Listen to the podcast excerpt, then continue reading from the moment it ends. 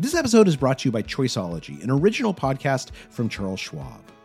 Hosted by Katie Milkman, an award winning behavioral scientist and author of the best selling book, How to Change, Choiceology is a show about the psychology and economics behind our decisions. Hear true stories from Nobel laureates, authors, athletes, and everyday people about why we do the things we do. Listen to Choiceology at schwab.com slash podcast or wherever you listen. He wasn't allowed to mention my name in his house, even at five. It was considered not a topic of conversation, and he wasn't allowed to mention it. Welcome to How To. I'm science writer David Epstein. Last year, we released an episode called How to Walk Away from an Impossible Parent. It was one of our most popular ever. It got over a million clicks, and we got dozens of emails from people venting about their own stormy relationships with their parents. But we also got messages from parents, and some of those were admitting deep regrets for how things had gone with their kids. A lot of those parents, they were anguished about it and they were dying to reconnect with their children. Oh, I'm struggling with the remnants of the War of the Roses divorce in 1982, which is a completely screwed up family. Our listener this week is a woman we're going to call Barbara. She's in her late 70s and she's a retired psychotherapist and nurse. She's also a grandmother. But the main issue for me, the one that I'm dealing with here is my difficulty in maintaining contact with my beloved grandsons because my son is so so estranged and on again off again and I'm always walking on eggshells and I'm always thinking about it. Barbara actually has three grown children two daughters and one son. Her youngest, who we'll call Ethan, is in his 40s and lives nearby. She's desperate to have a relationship with Ethan's 10 and 12 year old boys, her grandsons. But at the moment, she only sees them every couple of months at best.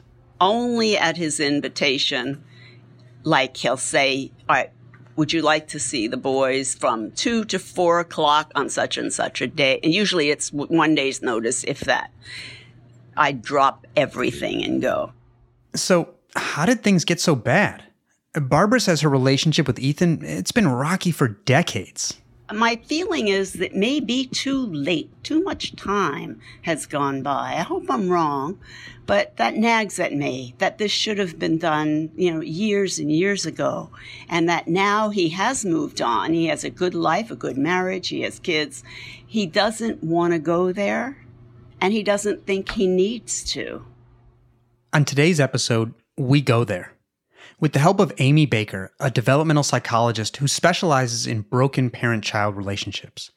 Amy's worked with hundreds of divorced parents who think that their ex turned the kids against them. She'll help Barbara unpack what went wrong so many years ago and see if perhaps there's an opening to reconnect with Ethan in the future. All right. So, Barbara, uh, welcome to coaching with me. Thank you. Now, it's really rare that you get to peer into someone else's heartfelt apology letter, never mind the events that led up to it. So, we're going to dedicate two episodes to Barbara's situation. Today, we're going to start by giving background on the ruptured relationship. And then next week, you'll get to listen while Amy actually guides Barbara step by step through the letter writing process itself. I have a way of doing this that's pretty unique and not necessarily intuitive and often works, but certainly not always. So, will it work for Barbara and her son Ethan? Stay with us.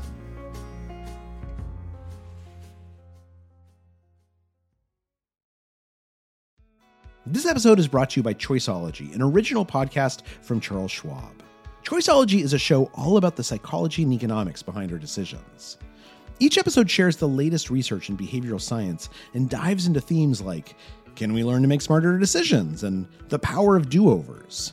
The show is hosted by Katie Milkman. She's an award winning behavioral scientist, professor at the Wharton School, and author of the best selling book, How to Change.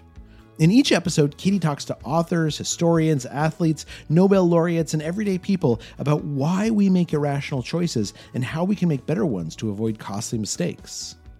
Listen and subscribe at schwab.com slash podcast or find it wherever you listen. Reboot your credit card with Apple Card, the only credit card designed for iPhone. It gives you up to 3% daily cash back on every purchase. Plus, Apple Card has no fees, not even hidden ones. Apply for Apple Card now in the Wallet app on iPhone. Apple Card issued by Goldman Sachs Bank USA Salt Lake City branch, subject to credit approval. Variable APRs for Apple Card range from 19.24% to 29.49% based on creditworthiness. Rates as of February 1st, 2024. Terms and more at applecard.com.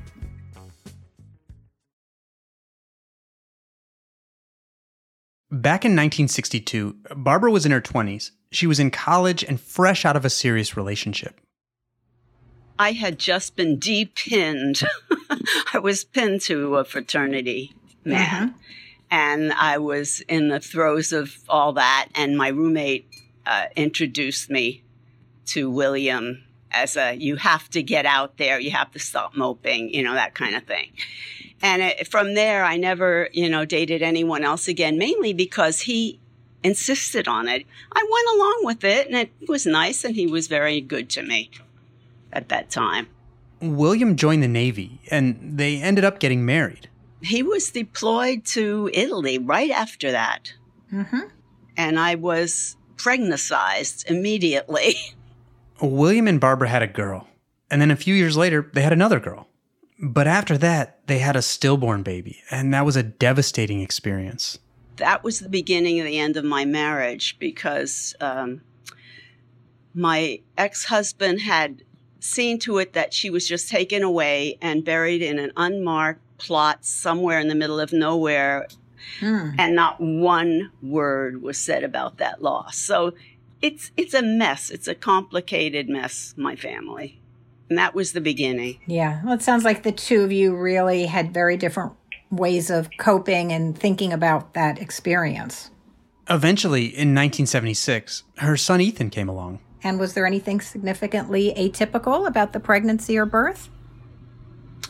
Well, I was determined to have natural childbirth, and I did. And it, because I had lost the baby before, he had a bunch of electrodes and all kinds of extra pre- precautions. But he was born very, very healthy. I breastfed that sucker for five and a half years. So much for attachment theory. By the time Ethan was born, Barbara says her husband was out of the Navy and working in finance, while she was a stay at home mom for three kids. And then one day, William said, I think while we have all our cards on the table, I should tell you that I'm in love with another woman. that was that.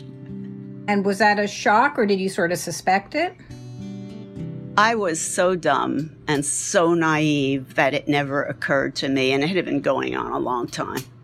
And so was it William who moved out or you? Yes. He moved in with his. he used to call her his co-vivant paramour. I'm sorry. I just had to say it. It's just, it was killer. Yeah. Oh my God, what a shock.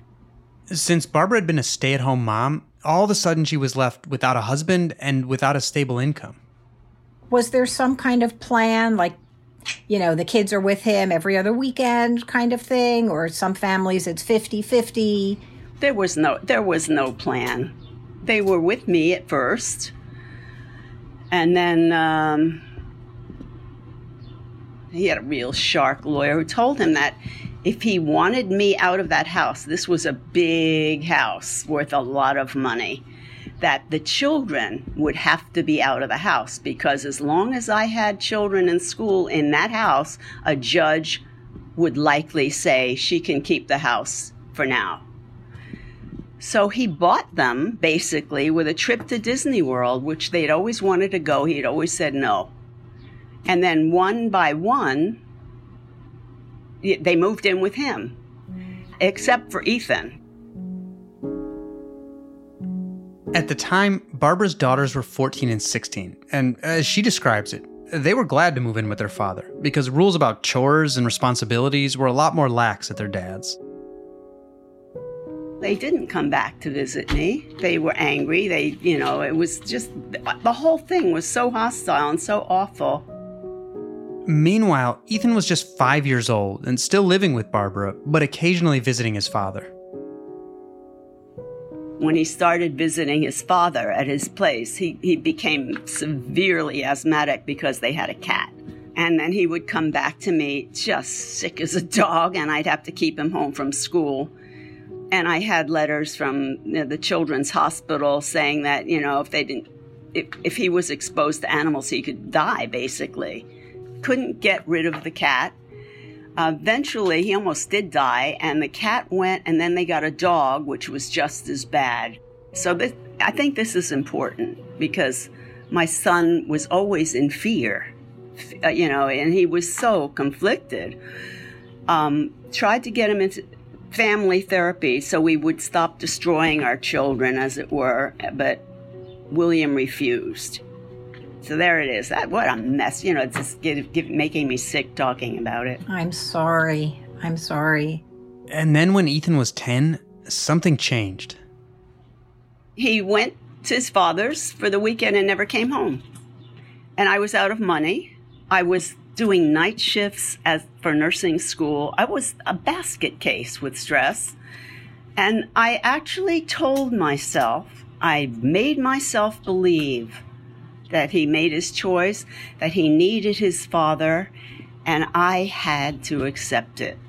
And in fact, I, though in those days, I actually thought maybe he didn't love me so much. I realize now how much that is not true. It is not true, and it, it was how I coped. And I also thought that whether if I made a big fuss and I went to court, I, I thought of, you know, I really thought a lot about this, and I was in therapy, that I would lose anyway. You know, many tears later, I just threw myself into my studies, and my very best friend told me, she said, and I wanted so much to believe her, he'll grow up. He'll get it when he's older. Don't worry about it. You have to do this. You have to support yourself. When he's older, he'll understand. Well, guess what? He didn't. Now, decades later, can Amy help Barbara find a way back to her son? We'll be right back.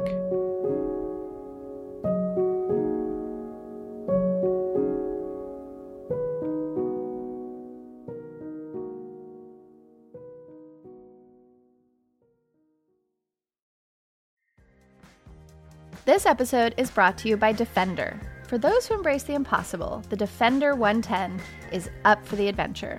This iconic vehicle has been redefined with thoroughly modern design. The exterior is reimagined with compelling proportions and precise detailing, and the interior is built with robust materials and integrity. The Defender capability is legendary, whether you're facing off road challenges or harsh weather conditions. Built for the modern explorer, the Defender 110 lets you go further and do more. And cargo capacity means more room for your gear. To drive the Defender is to explore with greater confidence. Powerful innovations like the intuitive driver display and award winning infotainment system keep you connected.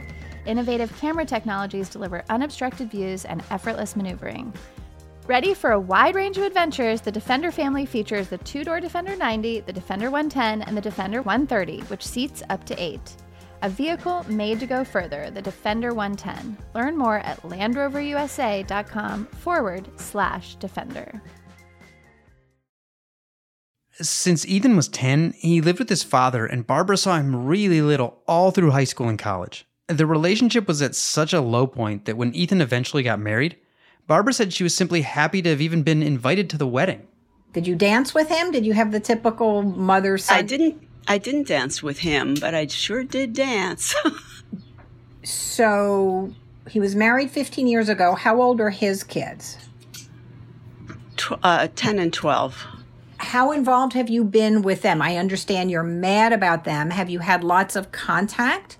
In the beginning, although it was never normal and it was always stress and always completely under his control, I saw them regularly like once a week, once every two weeks, whatever. And I would come over and I would get to rock and sing them to sleep kind of thing.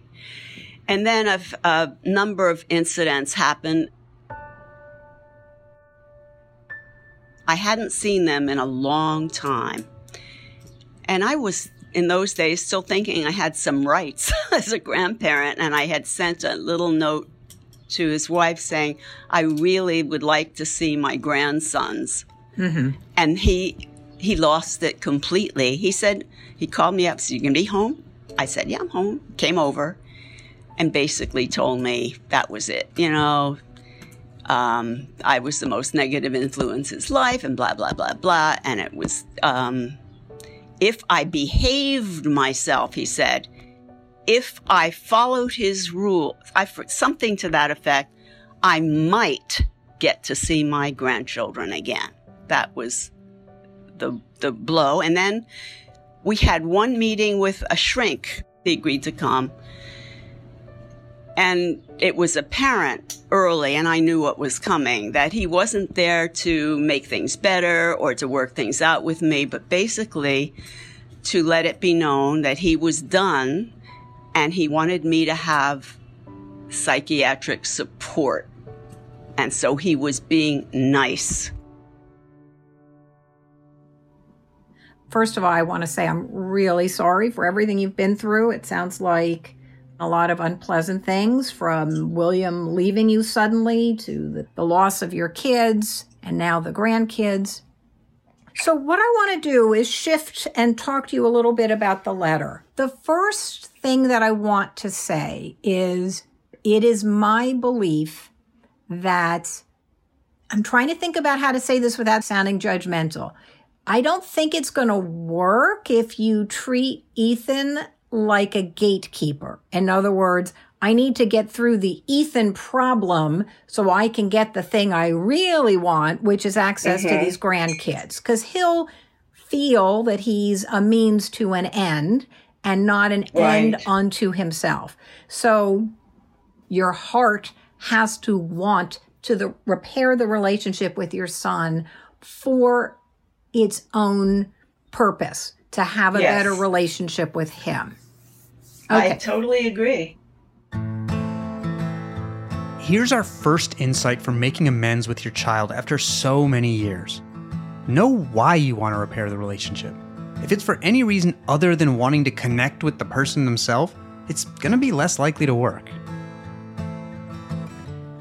I want you um, to maybe take a deep breath and yeah.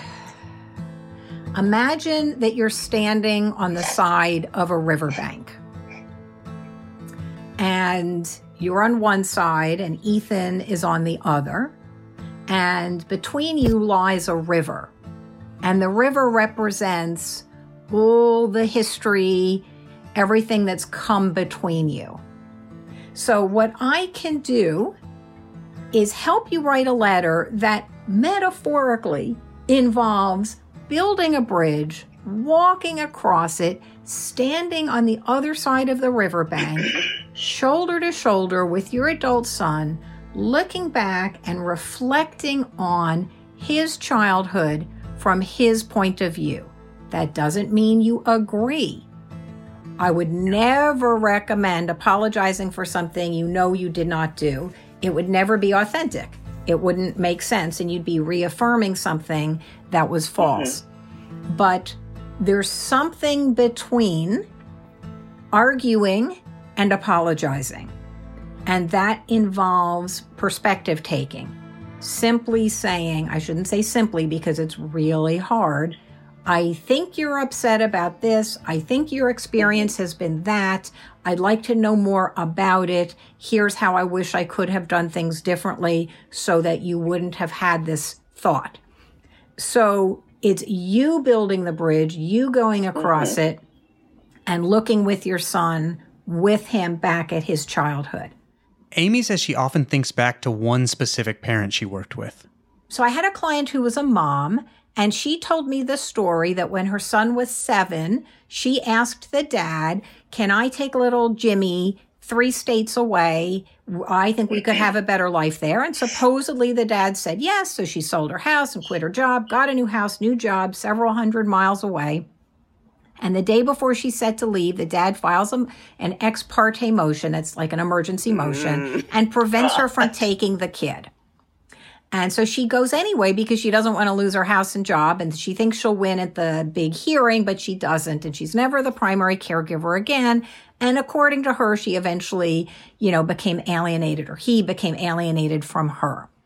And when she came to me, she had already written him letters saying, you know, you shouldn't be mad at me. Uh, you know, you may think I abandoned you, but I didn't. Your father tricked me, etc. Basically sharing her perspective and that didn't work. But nor would it make sense for her to say, well, if you think I abandoned you, you're right, I'm a terrible person. What she did with my help was write a letter, and there's like 10 elements in the letter. And what that sounded like was something like this I wonder what it was like for you when I moved away. You were just a little boy of seven. You were used to seeing your mommy and daddy every week. You were going back and forth between our homes. And all of a sudden, mommy moved an airplane ride away, and we didn't see each other, you know, other than summer. What was that like for you? And then she asked questions. Did kids tease you because you didn't live with your mom and they did? Did you need me to be there for you and I wasn't? Were there times when you missed me or felt hurt and angry and I wasn't there to comfort you? Then there's questions, and then there's a wish. I wish I hadn't moved away. I wish that I had found a way to be more involved. So here's our next insight. Instead of explaining and justifying your past actions to your child, uh, try to imagine what they must have felt. A letter of amends, or really any attempt at outreach, it should be grounded in trying to understand what the other person went through and offering your wish of what you could have done differently. Remember, you're not trying to redress past grievances. The goal is to start a better path forward. The questions are not designed to make him be accountable it's in showing a deeper interest. And so mm-hmm. maybe we wouldn't phrase it as a question. Like, I wonder if there were times when blah, blah, blah. Mm-hmm. I wonder if there was a particular time that comes to your mind when this was an issue for you. So we don't have to frame it as a question. And certainly there's never an implication that he owes you an answer. I understand that. So um, I do have my own formula approach. You know, of course, at the end of the day, you can make whatever changes you want. It's your letter. It's coming from you, but you'll just do sort of my process and then we'll see, you know, if that fits the bill for you. I'm, I'm open to it. I, I'm interested. Good. So I want to give you the homework. The first homework exercise before writing the letter, Amy says, is to imagine that your child is explaining to a new friend, or to a therapist, or even to a diary, why they don't have a good relationship with you. And then put those reasons in a list.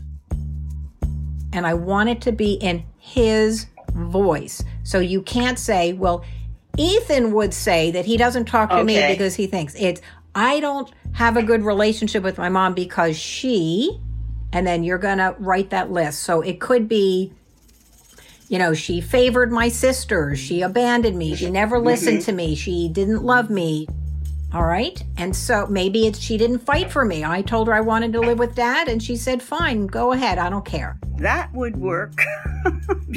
that resonates with me. Good. So you're going to start your list with that.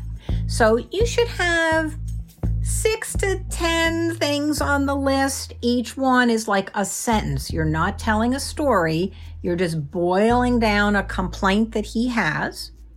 And there could be no truth, a little truth, a lot of truth. Mm-hmm. We're not going to get bogged down in that. It's what he thinks are the okay. reasons your relationship isn't going well. And remember, it's not the letter, it's not Dear Ethan. You're making a list for me. Yes. The next exercise is to think back to a good memory you have with the person. But the memory has to have very specific attributes. I want you to think about something fun, pleasant, nice that you did with Ethan when he was a little boy, some activity that you guys did together. That has a very nice smell attached to the memory. So, as an example, baking chocolate chip cookies. Kids love baking and it has a good smell. You're just going to think of something very pleasant you did with Ethan. The other kids could be there, but it's really, you know for sure he was there and he really enjoyed it, and it has a nice smell. And Amy's final homework assignment is to find a photograph from when your child was five. Not the two of you together. It's not, see, you loved me. Look, you're hugging me. It's a picture of him where he looks like his true self. I don't think I have one of that age. I don't. I have one a little younger. Okay, do the best you can. Okay. Have you ever done this with anyone where it's been such a long time ago that it happened? Well, the initial upset for you guys happened quite a while ago, but you've had ongoing contact. And Yes. so, you know, what I can say is every situation is so, in some ways, so general, so common. There's a breach in the relationship, mm-hmm. feelings are hurt, and then the details are very, very specific. Mm-hmm. Um, I guess I want to say one more thought, which is the letter is a leap of faith, right? Because we don't know whether he's going to be receptive to it at this moment when it mm-hmm. shows up in his inbox. And part of what the work that you can do between writing the letter and sending it is managing your own expectations so mm-hmm. that when you send the letter, you're able to say, I feel good about this letter. This was a helpful process. I hope I'm planting seeds in my son that will take root and create a receptivity in him to reconnect with me. I don't know when that will happen. Does that make sense? Mm-hmm. Yeah, sure. Okay. Just to recap, Barbara needs to make a list of what she thinks her son's grievances are from his perspective, not hers. She has to come up with a pleasant memory, one that involves a distinct smell. And finally, Barbara has to find a photo of Ethan when he was around the age of five.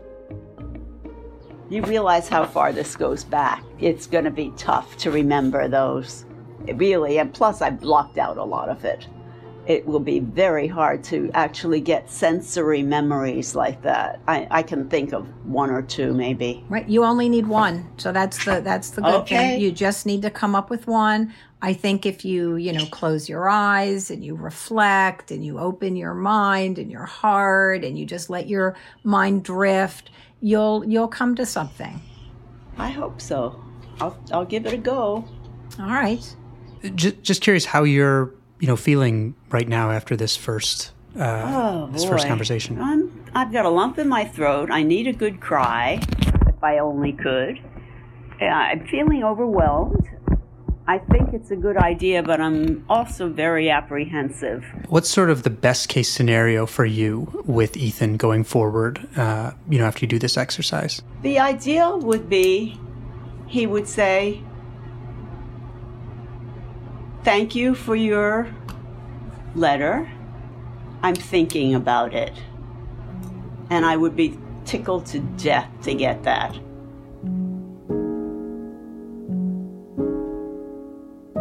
So, what happens next? Will Barbara be able to capture her love for Ethan on the page and start to mend their long broken relationship? I gotta tell you, this was one of the hardest things I ever did, and I almost just threw in the towel. It was brutal. We're really glad Barbara didn't throw in the towel, and you're not going to want to miss this. Next episode, you'll get to listen to Amy help Barbara write the actual letter.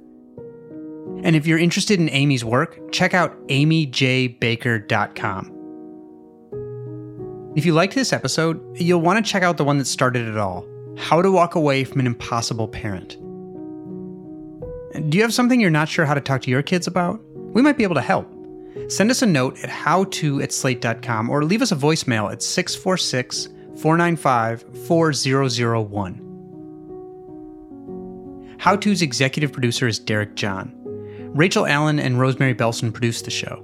Our theme music is by Hannis Brown, remixed by Merritt Jacob, our technical director. Charles Duhigg is host emeritus. I'm David Epstein. See you next time.